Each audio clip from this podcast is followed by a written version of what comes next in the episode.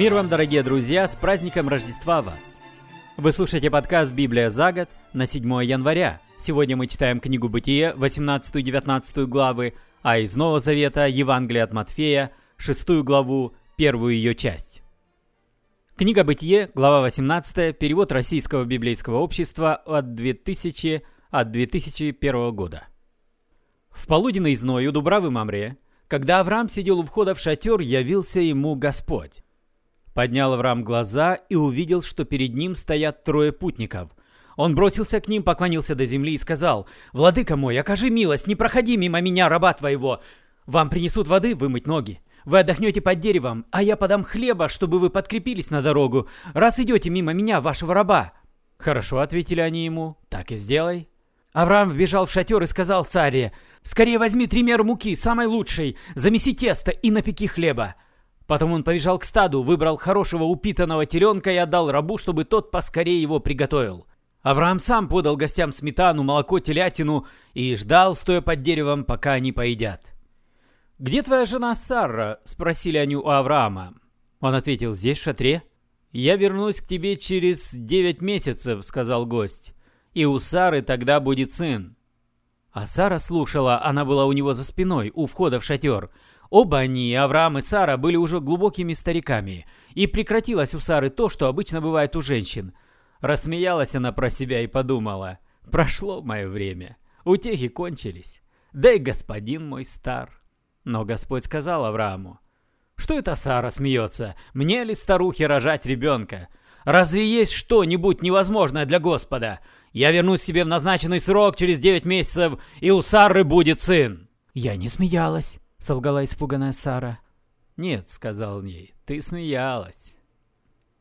Гости встали, чтобы продолжить свой путь, и посмотрели вниз на долину в сторону Содома. Авраам пошел проводить их, и Господь сказал, «Не стану я таить от Авраама своих замыслов.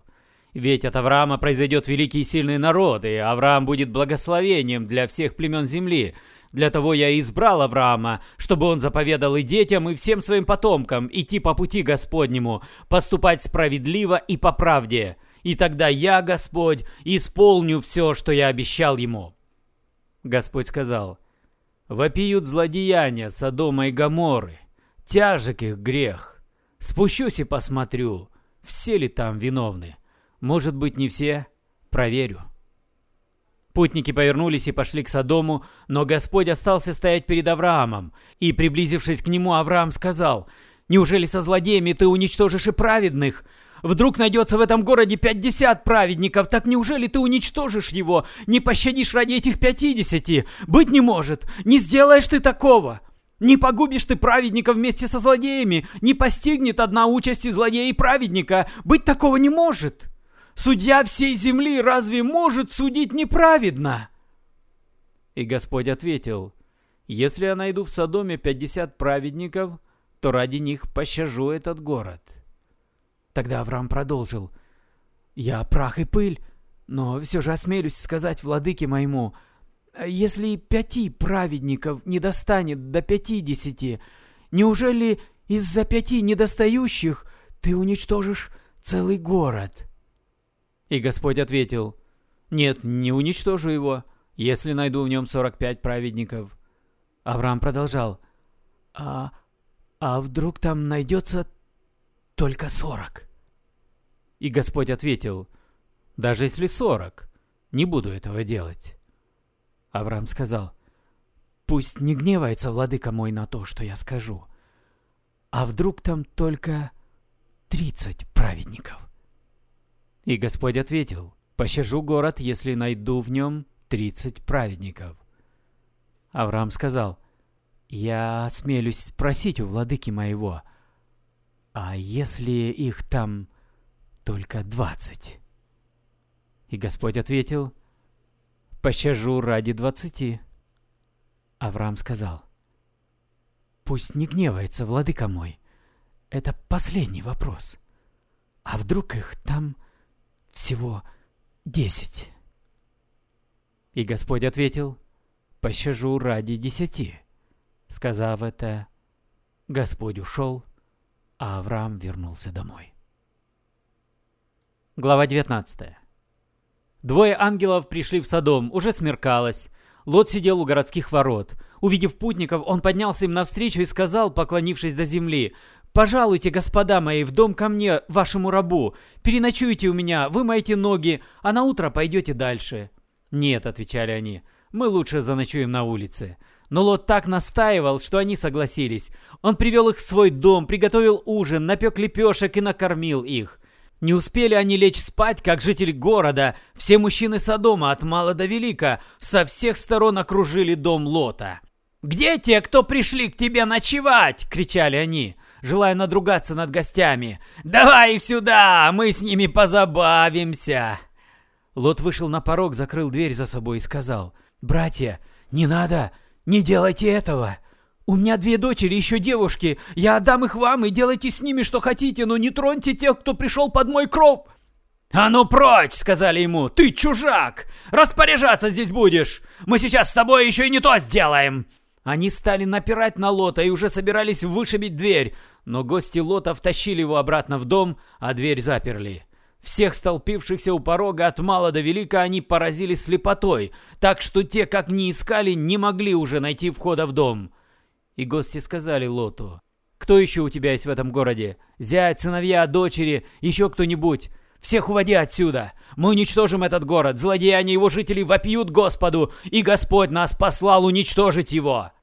Лот пошел и сказал женихам своих дочерей, «Скорее, уходите из этого города! Господь его сейчас уничтожит!»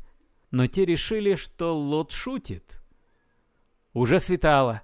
Ангелы стали торопить Лота. Скорее уводи прочь жену и обеих дочерей, не то сам погибнешь вместе с грешным городом. А Лот все медлил.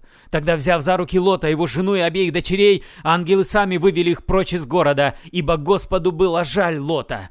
«Спасайся!» — сказал ангел Лоту. «Назад не оглядывайся и не задерживайся в долине, беги в горы, не то погибнешь!» «Нет, владыка мой», — ответил Лот, — «ты так добр ко мне, рабу твоему, велика твоя милость ко мне, ты спас мне жизнь, но ведь до гор мне не добежать, беда настигнет меня, и я погибну, а вон тот городок близко, туда можно добежать, он маленький, туда я и побегу, он маленький, там я уцелею». «Хорошо», — сказал ангел, — «я это сделаю ради тебя, я сохраню городок, о котором ты говоришь, но беги туда скорее, я не могу начать, пока ты не пришел туда». Потому этот город и называется Цоар. Солнце взошло над землей. Лот пришел в Цоар, и обрушил Господь на Содом и Гамору, словно дождь, серу горящую с небес от Господа, и уничтожил оба города, и всю долину, и всех жителей, и все, что росло на земле. Оглянулась назад Лотова жена и превратилась в соляной столб. Рано утром Авраам пришел туда, где накануне стоял перед Господом. Поглядел на Содом и Гамору, на долину и увидел Земля, как гончарная печь, дымом окутана. Уничтожая города долины, Бог вспомнил про Авраама. Бог увел Лота от гибели, разрушая города, где жил Лот. От Суара Лот ушел в горы вместе с обеими дочерьми. Ему было страшно оставаться в Цуаре. Они поселились в пещере. Старшая дочь сказала младшей, «Отец стареет, на земле больше нет мужчины, который жил бы с нами, как заведено. Напоим отца вином и переспим с ним». Пусть от собственного отца, но будут у нас дети». И на ночь они напоили отца вином. Старшая дочь пришла к нему, спала с ним, а он и не сознавал, что происходит. Ни как легла она с ним, ни как ушла. На другой день она сказала сестре, «Прошлой ночью я спала с отцом, напоим его вином и в эту ночь. Ты придешь и ляжешь с ним, пусть от собственного отца, но будут у нас дети». И вновь они на ночь напоили отца вином. Младшая дочь пришла и спала с ним, а он и не сознавал, что происходит. Ни как легла она с ним, ни как ушла. Так обе дочери Лота зачали детей от своего же отца. Старшая родила сына и назвала его Маав. Он прародитель теперешних Маавитян. Младшая родила сына и назвала его Бен-Амми. Он прародитель теперешних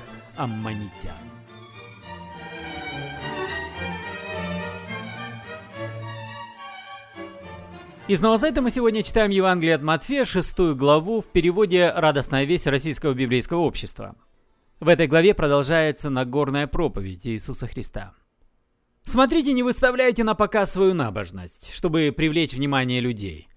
иначе вы не получите награды от своего Небесного Отца. Так вот, когда подаешь милостыню, не труби об этом во все трубы. Так делают в синагогах и на улицах святоши, для того, чтобы люди осыпали их похвалами. Верно вам говорю, они сполна получают свою награду. А когда ты подаешь милостыню, пусть никто об этом не знает. Чтобы твоя помощь совершалась в тайне. И тогда твой отец, видящий все, что совершается тайно, вознаградит тебя. Когда молишься, не веди себя как святоши. Они любят молиться в синагогах или стоя на перекрестке, чтобы все их видели. Верно вам говорю, они сполна получают свою награду. А ты, когда молишься, уйди в свою комнату, закрой за собой дверь и помолись своему отцу, который здесь с тобой незримо. И тогда твой отец, видящий все, что совершается тайно, вознаградит тебя. Когда молитесь, не бубните, как язычники. Они думают, чем больше слов в молитве, тем скорее их услышит Бог. Не уподобляйтесь им. Ведь ваш Отец знает, что вам нужно, прежде чем вы его попросите. А вы молитесь так. Отец наш на небесах, пусть прославится Твое имя, пусть придет Твое царство, пусть исполнится и на земле воля Твоя, как на небе. Дай нам сегодня насущный наш хлеб и прости нам наши долги, как и мы прощаем тем, кто нам должен. Не подвергай нас испытанию, но защити нас от злодея. Если будете прощать людям их проступки, тогда и вам простит ваш Небесный Отец. А если не будете прощать людям, то и Отец ваш не простит вам ваши проступки.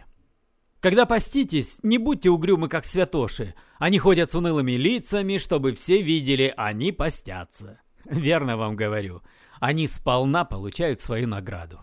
А ты, когда постишься, причеши волосы и умой лицо, чтобы не знали люди, что ты постишься, а знал только Отец твой, который видит все, что совершается тайно. Тогда Отец твой, который видит все, что совершается тайно, вознаградит тебя. Вы слушали подкаст «Библия за год» на 7 января. Спасибо за внимание, с вами был Петр Цюкало. До свидания, счастливого вам праздника Рождества Христова Благослови вас Господь. До следующей встречи.